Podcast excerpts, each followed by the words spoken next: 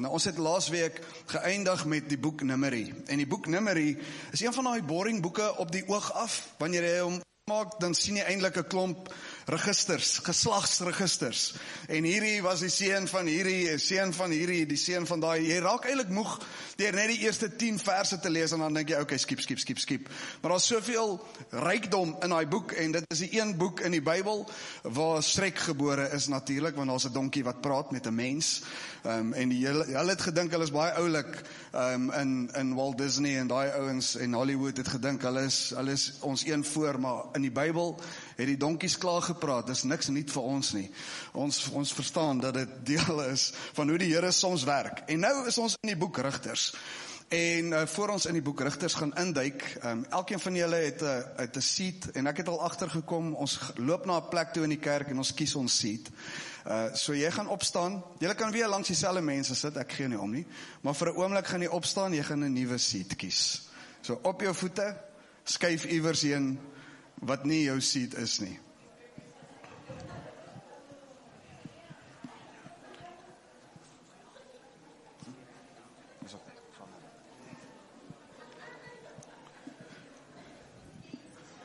Right, as jy aanlyn kyk, skuif 'n bout op van jou een sitplek na die volgende sitplek toe. Ek sien van julle is te slim vir julleself. Julle het letterlik net een bank, een stoel opgeskuif, net geruil. Alright. Die feit is julle het mooi mooi geskuif en alles mooi gedoen. Nou rigte die boek Rigters, hy begin met Josua se dood. En die oomblik wanneer wanneer Joshua dood is, dan is daar nou 'n klomp goed wat in in in, in plek val en die boek Rigters kry sy naam van die tipe leiers wat Israel gelei het voordat daar konings gekom het. En um uit daai proses uit is die rigters aangestel om rigting aanwysers te wees. Maar daar's eintlik twee maniere hoe ons kan kyk na hulle. Hulle is eintlik politieke en militaristiese leiers wat die Here opgerig het in die tyd van die rigters. So elke keer as jy ooit met 'n rigter te doen het en jy wonder waarheen gaan hierdie prentjie in die boek van rigters, dis politieke militaristiese leiers wat sekere goed moes uitvoer om die Israeliete weer op 'n plek te kry waar hulle die Here se stem kan hoor. Nou die boek, ek moet jou waarsku as jy daai boek ooit lees, Bybelstudie doen oor hierdie boek, hy's baie ontstellend. Nou ek het julle klaar ontstel deur julle net so 'n stoel of twee te laat skuif en hy's baie grafies. Hy's baie gewelddadig.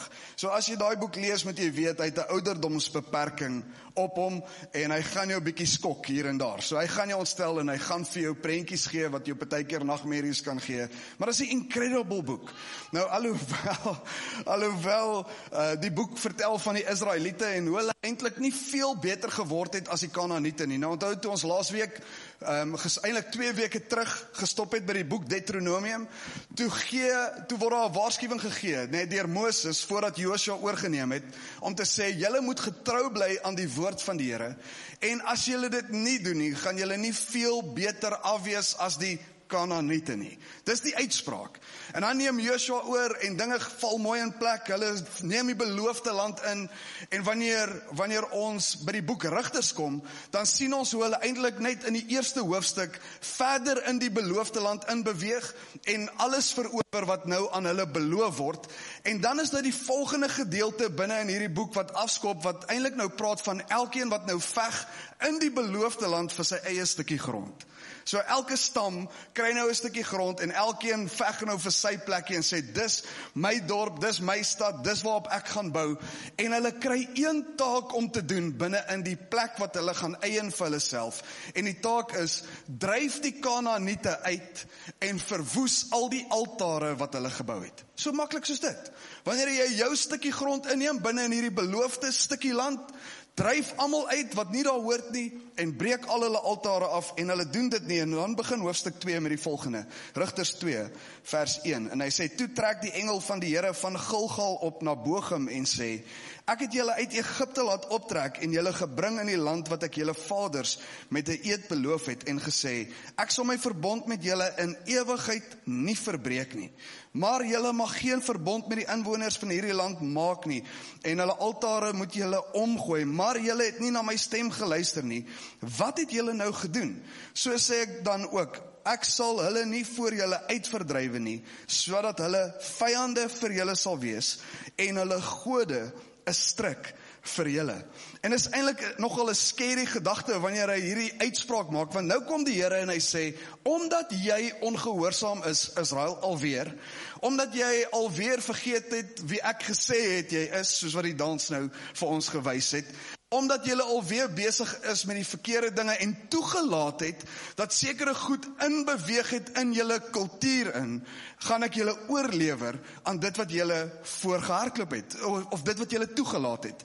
En ons eintlik 'n belangrike beginsel wat die Here ons leer binne in dit. Hy sê eintlik dit wat ons toelaat sonder dat ons dit besef, gaan bepalende faktors in ons lewens wees. Dit wat ons toelaat in ons lewe, selfs wanneer ons dink ag dit is nie so erg dat ek hierdie ding toelaat in my lewe nie. Klein sondetjies wat baie keer inkruip. En nou het ons hierdie klein altaartjie gebou of toegelaat dat hy opkom, maar hy's nie tot eer en verheerliking van die Here nie. En die Here sê omdat jy nie gegaan het en alles volgens my uitsettinge en my verordeninge gedoen het, nie gaan ek julle oorlewer aan dit wat julle self net toegelaat het. En dan begin daar 'n siklus van goed. Vanaf hoofstuk 2 al die pad tot by hoofstuk 16 word dieselfde siklus oor en oor en oor en oor gesien van hoofstuk 2 tot 16. Die mense sondig, die Here gee hulle oor aan die Kanaaniete van die land wat hulle nie uitgedryf het nie.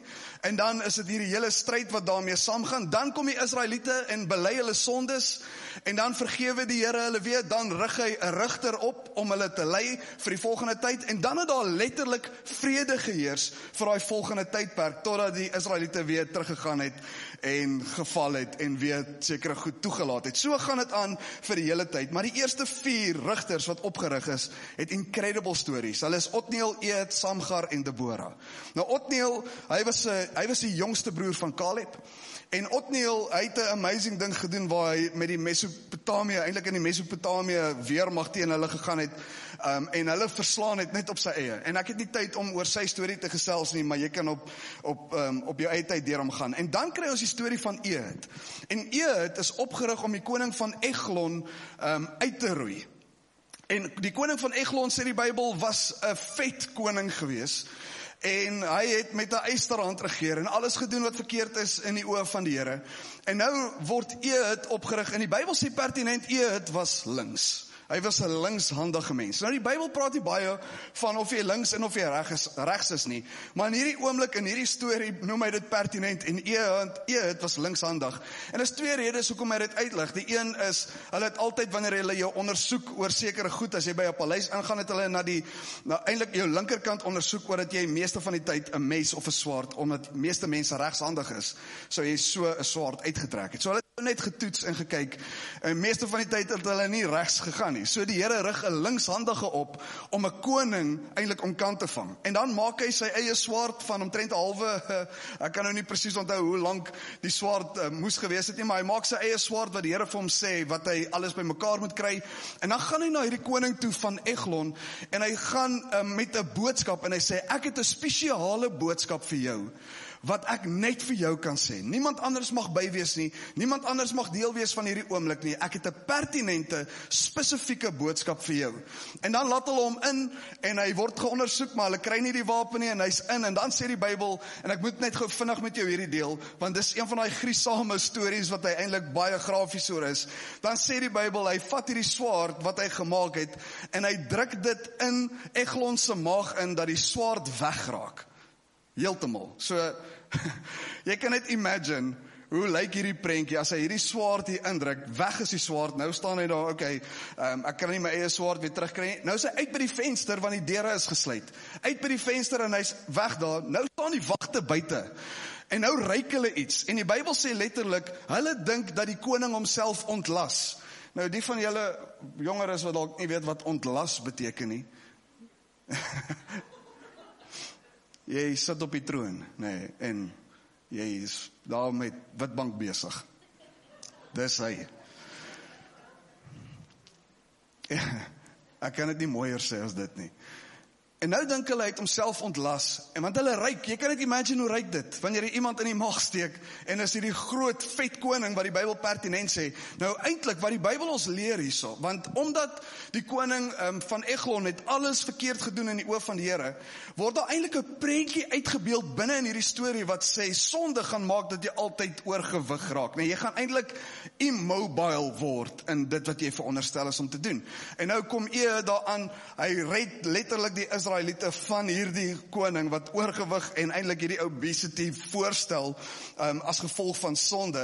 En dan wanneer hy hulle red, is daar weer 'n tyd van vrede wat daarmee saamgaan. En dan Samgar. Samgar het in die hele Bybel net een vers oor hom. Net een vers. En dit is 'n incredible vers. As daar ooit net een sinnetjie oor jou lewe geskryf word, hoop ek jou sinnetjie klink iets soos dit. Rigters 3 vers 31.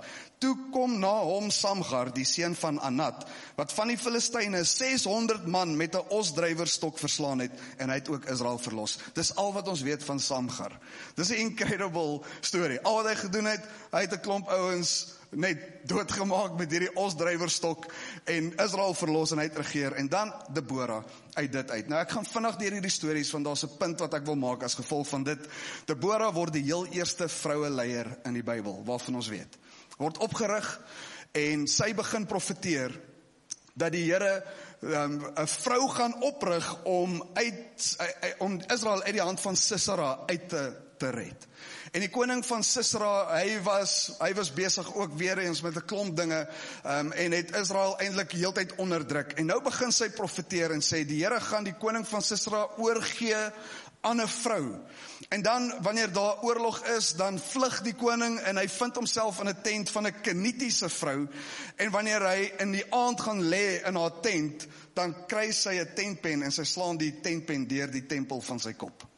Dis hoe sy Israel verlos. En in hierdie prentjie sien ons eintlik 'n klomp goed wat die hele tyd oor en oor en oor gebeur en hoe die Here eintlik op 'n gewelddadige manier moes ingryp om die volk te verlos as gevolg van sonde wat die hele tyd oorhand kry. En dit is eintlik vir my nogal 'n pertinente waarskuwing in elkeen van ons lewe dat ons baie keer op 'n plek kom waar ons eintlik sien die goed wat ons toelaat in ons lewe het baie keer 'n gewelddadige uitkoms as gevolg van dit. En dan begin hoofstuk 6 met die storie van Gideon. En Gideon het eintlik 'n incredible storie en 'n hartseer storie gelyktydig. Gideon sê die Bybel is die swakste en die minste in die hele Israel. In al 12 stamme is hy die klein is hy van die kleinste stam. En van die kleinste stam kom hy uit die armste en die dunste en die minste familie uit. En uit die dunste en die minste en die armste familie is hy die jongste en die kleinste en die dunste en die minste. So hy's letterlik heel onder op die pecking order van almal in die hele Israel. Dis hoe die Bybel hom beskryf. Uit al 12 stamme, die dunste, die minste, dis wie Gideon is. En wanneer die Here opdaag en met hom begin gesels, dan noem hy hom 'n dapper held. Gideon is letterlik besig om weg te kruip in 'n parskyp. Nou 'n parskyp is ehm um, is amper soos 'n well wat jy gehad het en dan het jy drywe in hierdie ding ingegooi en dan het jy drywe getrap. Dis hoe hulle wyn gemaak het. So nou is hy in 'n parskyp besig om koring uit te slaan omdat hulle omring was deur deur die Ammoniete en die Amorite en die alle alles wat trend wat met 'n A en met 'n Niete eh, begin en eindig. Hulle is daar en hulle omsingel die Israeliete. Nou sê hy binne, hy kruip eintlik weg. Hy hoop eintlik niemand sien hom nie. En nou dag die Here op en hy sê vir hom, "Waarmee is jy besig?" En dan noem hy hom 'n dapper held. En is my incredible dat in hierdie storie waar ons sien hoe die verlossing van Israel gebeur en hoe daar soveel gewelddadige dinge gebeur om hulle te probeer net op die regte pad kry, daag die Here op en hy begin gesels oor twee konsepte wat eintlik vir jou en my moet inspire om te verstaan wie ek en jy veronderstel is om te wees. Dapper held. En daar's goed wat baie keer in jou en my lewe ontdek word die oomblik wanneer ons toelaat wanneer ons op ons slegste is, wanneer ons die dunste en die minste voel, wanneer ons voel ons kan die minste invloed hê op hierdie aarde, wanneer dit voel vir ons almal kyk na ons en wanneer hulle moet oordeel gee oor wie ek is, dan kom ek nie naby aan die ouens wat op die lys is wat gekies sal word uit 'n menslike oogpunt om die verlosser te wees nie, maar die Here kyk na jou en hy kyk na my en hy sê dit maak nie saak wat die status is wat mense oor jou gee nie, staan op dapper held. Maar hierdie dapper held het sekere goed wat hy nog steeds moes oorkom want hy het twyfel oor hierdie boodskap wat hy gekry het. Hy wonder die heeltyd en hy bevraagteken dit die heeltyd soveel so dat hy in die nag sy eie pa se bees gaan steel om hom te slag om hom te offer vir die Here. Dis hoe dis hoe verward hierdie dapper held is. Dis hoe bang hy is om op te staan vir dit wat reg is. Hy sluip in die nag, steel sy eie pa se bees, slag hom, offer hom vir die Here. En dan eventually kry hy 'n groot weermag bymekaar en hulle almal dag op vuur en vlam. Ons gaan saam veg, ons gaan saam staan. En dan sê die Here vir hom: "Julle is te veel. Gaan af na die rivier toe en die ouens wat water drink soos 'n hond, moet huis toe gaan." Né? Nee, dis skrikwekkend. Dis scary. Het jy al ooit iemand na 'n rivier toe gevat en gesê drink water? Het jy al ooit iemand 'n mens gesien drink soos 'n hond? Hallo? Ja, iemand sê ja, ek weet nie wie dit is nie, maar jy nuwe vriende kry, broer. Enige normale mens gaan af en jy skep tog water en jy slurp dit op so enige normale mens. Hier's mense wat water oplek soos 'n hond. En die Here sê almal wat water gelek het soos 'n hond, hulle moet gaan. En dan bly daar nog, ek dink iets soos 3000 oor van hulle. Uit die 30000 wat opgedaag het.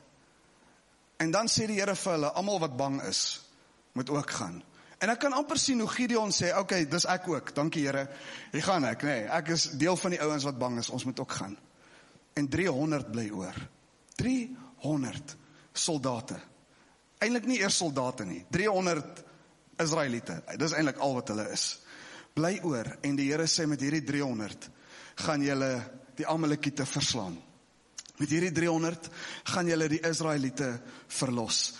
En al wat hulle mag saamvat op hierdie journey is 'n fakkel en 'n leë erdekruik. Dis al wat hulle mag saamvat en hulle stemme. En dis my so incredible. Gideon is so bang. Hy's nog steeds so onseker dat die Here dat hy met die Here begin negotiate en hy sê Here ek gaan hierso ek gaan 'n stukkie watte op 'n dorsvloer neersit. En as ek môre oggend opstaan en die watte is nat en die dorsvloer is droog dan weet ek U is met my. Dan staan hy die volgende op, oggend op die watte is nat en die dorsvloer is droog. En dan sê hy okay Here vanaand andersom. Nou moet die dorsvloer nat wees en die wattetjie moet droog wees. Dan weet ek U is met my. Soveel so dat hy op 'n punt kom waar hy leopard krol omtrent van dis nou ek oordryf so klein bietjie maar hy leopard krol omtrent van sy eie kamp af. Al die pad tot by die Amalekiete se plek. Om net te gaan hoor want die Here sê vir hom jy twyfel nog steeds so baie. Gaan hoor hoe praat hulle. Nou kruip hy al die pad. Hy's te bang hulle sien hom. Nou lê hy op 'n stadium waar hy kan hoor hoe twee manne gesels wat by 'n vuur sit. En hulle gesels oor hulle het 'n droom gehad. Die een het 'n droom gehad waar hy sê ek sien 'n brood rol oor die kamp. En hy rol die hele kamp plat. Gaan lees dit bietjie. 'n brood wat rol.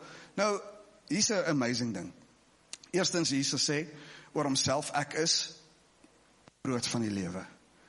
En in daai oomblik gee die Here vir hulle 'n droom vir die Amalekiete wat eintlik die vyande is en hy wys vir Gideon hulle terwyl hulle net nog sit en dink aan hulle eie verlossing. Hier kom 'n brood van die lewe wat gaan rol en verlossing bring.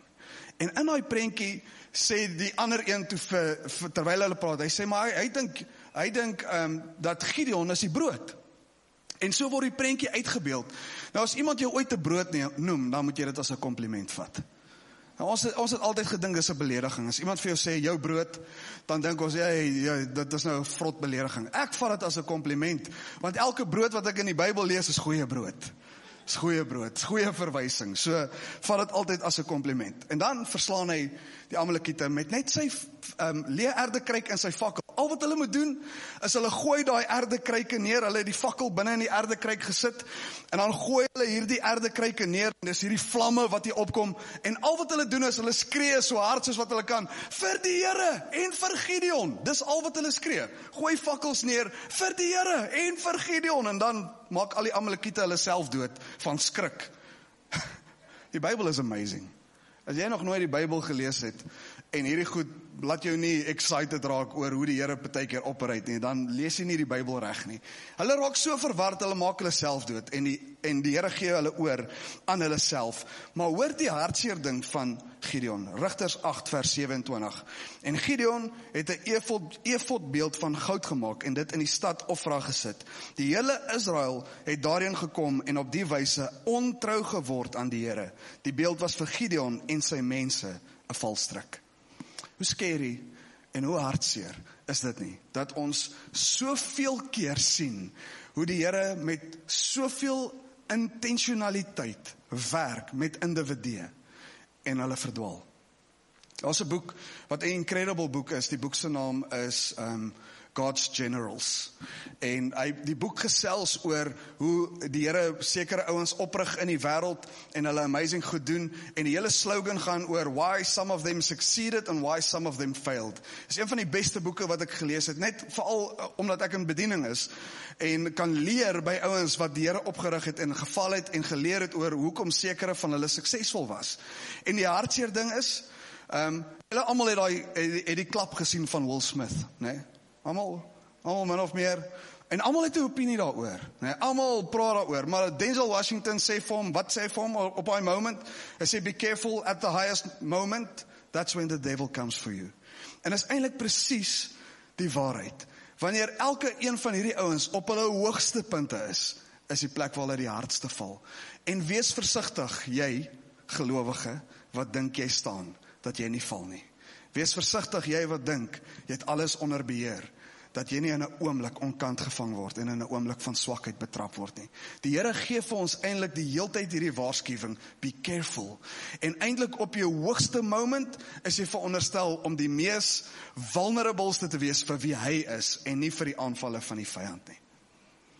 En dan kom ons in hoofstuk 10 en ons sien eintlik nog 'n hartseerder storie. En nou gaan jy jy gaan in die boek Rigters sien hoe die Israeliete al hoe meer agteruit gaan. Hoofstuk 10 kry ons die rigter met die naam van Jefta. En Jefta dien nie eintlik die Here nie. Hy's eintlik so bietjie verdwaal. Hy's eintlik ehm um, hy's 'n soldaat wat in die berge gebly het sê die Bybel. En hy het letterlik 'n klomp skobbejakke wat saam met hom. Hy's soos 'n mop uh, hy's soos 'n mobster, nê. Nee, hy hy lei, hy's 'n maffia baas. Dis letterlik wie Jefta was. Die Bybel noem hulle letterlik 'n klomp skobbejakke en ek dink is in die nuwe lewende vertaling, ehm um, gebruik hy actually die woord nie uh, skobbejakke. Maar die ander vertalings gee 'n klomp ander woorde, maar in daai prentjie gee hy vir ons hierdie ou wat opstaan wat baie goeie 'n baie goeie leier is in sy menswees en wat baie oorlog wen op sy eie teen die Ammoniete as ek reg kan onthou. En hy's heeltyd besig om hierdie uitvoering van sy eie plan en wil uit te voer. En nou raak Israel in die moeilikheid en al die al die leiers van Israel kom bymekaar en sê kom ons skryf vir Jefta om vir ons te veg. En Jefta het so half, jy kom agter wanneer die Bybel oor hom praat, dan sê hy hy het soort van die Here gedien, maar hy het, hy het die Here deel gemaak van al die gode van Kanaan. Dis hoe Jefta geopereer het. En Jefta kom toe op 'n plek waar hy sê, "Oké, okay, as ek moet veg vir Israel, dan gaan ek met die Here begin gesels en ek gaan hom vra dat as hy my sal help om al die Ammoniete te verslaan, dan sal ek die eerste ding wat uit my huis uitkom offer aan hom." En dan verslaan hy die Ammoniete en hy kom by die huis en die eerste persoon wat by sy huis uitloop is sy klein dogtertjie.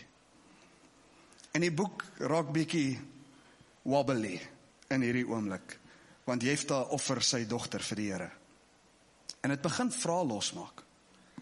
Dit begin eintlik hierdie striweling aan ons binnekant sit en sê maar hoekom sal die Here dit toelaat? Hoekom sal die Here toelaat dat die dogtertjie die eerste een is wat uitkom? En eintlik die uitbeelding van dit alles bring ons eintlik op 'n plek waar ons sien hoe die Here eintlik net een ding verwag het van die Israeliete, gehoorsaamheid. Maar die Israeliete elke keer gekom het met hulle eie negotiations. Want die Here het nooit van hom verwag om sy dogtertjie te offer nie. Hy kom met sy eie trots en met sy eie voorstel. Here, ek sal die volgende doen. En dit het uiteindelik 'n groot effek op sy lewe. En ons moet versigtig wees dat ons binne in die plan en in die wil van die Here sekere uitvoerings doen en ons moet versigtig wees dat ons ons eie flavour daaraan koppel. Moet nooit in die strik trap waar jy vir die Here wil voorskryf oor hoe dinge sal werk wanneer hy sekere goed vir jou doen nie. Moenie in 'n plek wees waar jy negotiate met die Here nie. Vra hom net, Here, wat moet ek doen en gee uitvoering. Don't negotiate. Hy's nie oop vir dit nie. Dis nie hoe hy werk nie. En dan kom ons by die storie van Samson. En Samson se storie begin weer amazing en hy eindig weer in tragedie. En die Here wat hom oprig en vir hom sê natuurlik jy mag nie jou hare sny nie. Ehm um, hy's 'n Nasareer. Hy mag nie sterk alkohol drink nie. Uh, Daar's klomp wette wat hy moet onderhou as 'n Nasareer. En die Here wat hom oprig om sekere goeders te doen. En elke keer wat hy die Israeliete verlos van goed, is dit elke keer ten koste van sy eie integriteit. Eers gryp hy 'n kalkbeen van 'n donkie, hy mag nie aan 'n dooie liggaam gevat het nie. Dan eet hy uit die leeu uh, heuning uit 'n leeu se karkas uit. En hy mag ook nie dit gedoen het nie. En so gaan hy die heeltyd aan. Hy's die heeltyd besig om ten koste van sy eie integriteit sekere dinge te doen. Hoor my vandag, veral as jy nog jonk is in jou geloof of jonk is net in jou lewe, moet nooit toelaat dat jou calling jou na 'n plek toe vat waar jou karakter jou nie kan sustain nie. Ek hoop julle hoor dit baie mooi. Want jy moet groei in jou karakter sodat jou calling kan dat jy kan uitkom by die calling van dit wat die Here vir jou gee. As jy dit nie doen nie, gaan jy altyd faal. Don't let your calling take you to a place where your character cannot sustain you. Maak seker jy weet wat die roeping is en jy laat toe dat die Here daai karakter van jou groei om dit te ondersteun. Anders dan gaan jy die hele tyd soos 'n Samson hardloop na goed wat jy nie veronderstel is om te doen nie. Ek moet bietjie skiep en aangaan. Julle ken die storie van Samson, meeste van julle ken hom. Al die stories wys eintlik hoe die leiers van Israel al hoe meer agteruit gaan. En al wat ons die hele tyd sien is Israel lyk al hoe meer soos die Kanaaniete. En daar's nie meer onderskeid tussen wie's Israeliete en wie's Kanaaniete nie. En is eintlik waar ons onsself in 2022 smack dab in die middel van alles weer bevind. Dis moeilik om onderskeid te tref tussen wie's Christene en wie's nie. Dis moeilik om in 'n gesprek te wees en dan ja, 2 weke later, "O, is jy ook 'n Christen?" Want dit lyk net dieselfde as die wêreld. Dit lyk net en klink net en ryk net dieselfde soos presies wat almal anders doen. En dan kom ons by die laaste deel van Rigters eh, van hoofstuk 17 tot 21. Die worship team, julle kan my so lank join hiervoor. Ons kom by die laaste deel. Hoofstuk 17 tot 21. En is 'n groot downward spiral van daar af. En daar's een sinnetjie wat herhaal word in hierdie tyd. Rigter 17 vers 6. In die dae was daar geen koning in Israel nie en elkeen het gedoen wat reg was in sy eie oë. En van daar af van hoofstuk 17 tot by 21 herhaal dit daai sinnetjie 4 keer in die boek. Elkeen het gedoen wat reg was in sy eie oë. En weet jy wat vir my die skerry ding? Jy kan nie ek kan nie vir jou vertel hoeveel gesprekke sit ek in waar mense vir my sê Maar jy kan nie dit in my aanspreek nie want dis wat ek doen. Jy kan my nie aanvat op hierdie ding waarmee ek besig is nie, want dis wie ek is. Elkeen doen net wat reg is in sy eie oë. En totdat ons nie weer op die plek kom waar ons gaan toelaat dat ons reg doen wat is wat, wat in die Here se oë is nie, gaan ons konstant hierdie druk en spanning beleef in ons wêreld, konstant. En die prentjie gaan eintlik aan en ons eindig eintlik in in die in die boek van Rigters met die storie van Micha. En Micha bou vir hom 'n tempel met sy eie afgod wat daar binne sit, sy eie afgodsbeeld van hoofstuk 19 af. En dan uit daai oomblik uit wanneer hy hierdie tempel bou en hierdie afgodsbeeld binne insit van hoofstuk 19 tot 21 is daar griesame gebeure wat gebeur. Seksuele sondes wat gebeur. Daar's klomp uitvloeisels as gevolg van hierdie een nie nie net een moment nie, as gevolg van hierdie verloop van sake in die boek van Rigters. En die storie wys ons net konstant dat elke keer wat ons as mens die regters wil wees tussen wat reg en verkeerd is, maak ons droog. Daai julle toe ons gesels het oor Genesis, die van julle wat van die begin af hier was, en die Here in die in die tuin van Eden die bo, die boom gesit het in die middel van alles die boom van kennis van goed en kwaad. En die oomblik toe die mens die regter word van wat is goed en wat is kwaad toe duik ons. En die rigters kom en hulle sê ons ons is veronderstel om die Israeliete te verlos van alles wat hulle vashou maar in elke proses elke verlossing wat kom elkeen doen dit reg wat goed is in sy eie oë. In die oomblik wanneer ons daai sinnetjie lees in die dae was daar geen koning in Israel nie. Begin die Bybel vir ons want hy eindig letterlik met hierdie sin. Rigters 21 eindig. Die laaste sinnetjie van Rigters sê in die in die dae was daar geen koning in Israel nie. En hy set ons op vir die bloedlyn van Dawid. Hy set ons op vir die koninklike bloedlyn wat gaan kom. En hy maak dit pertinent. Voor dit was daar geen sprake van konings in Israel nie. En hier kom rigters en hy begin eintlik die sinnetjie introduce. Hier's geen koning nie. En uit daai prentjie uit begin daar eintlik 'n opgewondenheid in my hart altyd kom.